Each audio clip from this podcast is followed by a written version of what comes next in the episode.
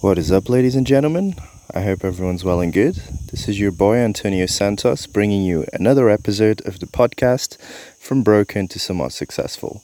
I'm here today to talk to you about business and uh, basically tell you a little bit more about what my journey has been like. In case you're new, don't forget to tune in all the very way until the end because uh, I'm going to drop some truths.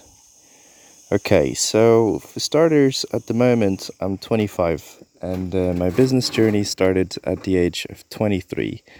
Uh, that's when I left the corporate world and um, basically I did it in a way which wasn't necessarily the best in the sense uh, finance, but when it comes to my personality, I work in a way which I can't be half pregnant, and I was half pregnant for six months with my business before leaving the corporate world, and uh, it wasn't working out.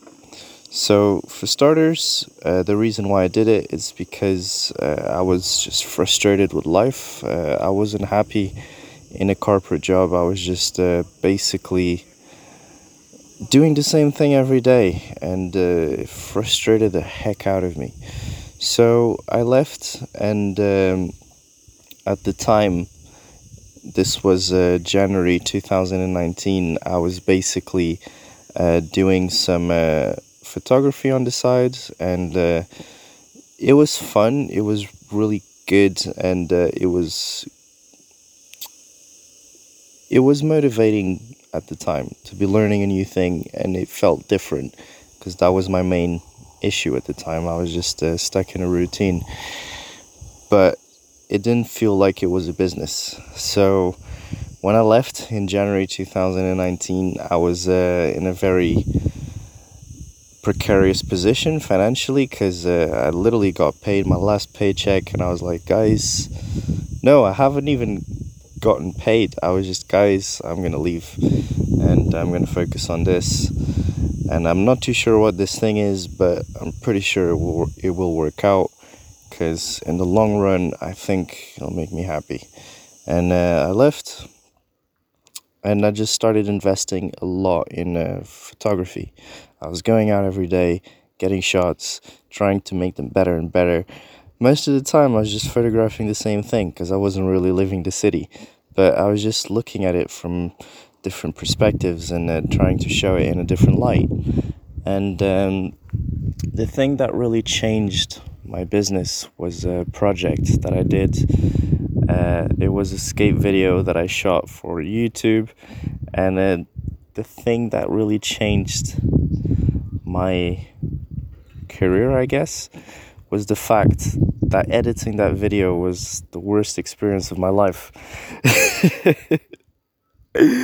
basically when when I sat down to edit the footage, I was like, "Wow, this this doesn't really flow. I need to find a way of making it seem like I can tell a story through through this." And I'm really struggling to do it because up until this point, I've been pretty much posting vlog style format videos, and uh, that was easier to tell the story because it had a line. The the videos had a line, and um, in this particular scenario, when I sat down to edit the skate video, I felt like I didn't have that line.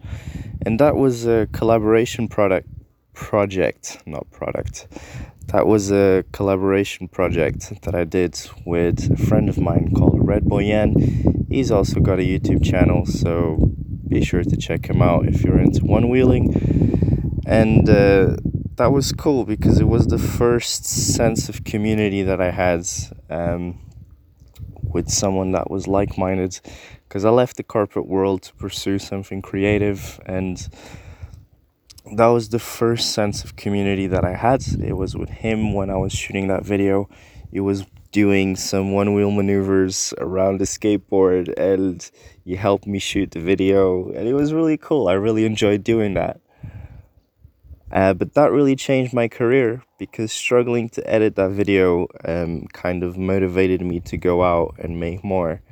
And the other day, I posted my 90th video on YouTube, and lately I was I was uh, actually thinking about this the other day. I've been a lot more capable of telling the story, although I feel like I'm not there yet. There's always room for improvement.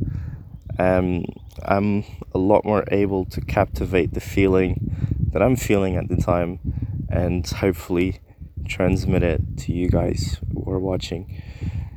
And uh, yeah, I think that uh, we touched a very important point here community because uh, there's this quote that basically says uh, great artists are the ones that uh, steal inspiration from somewhere but know how to hide their sources.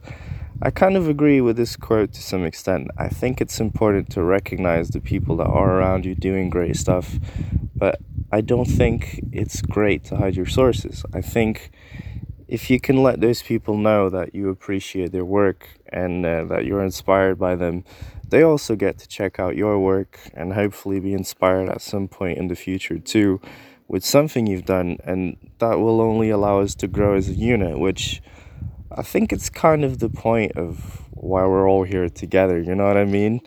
The world is just one big place and uh, we might as well be helping each other.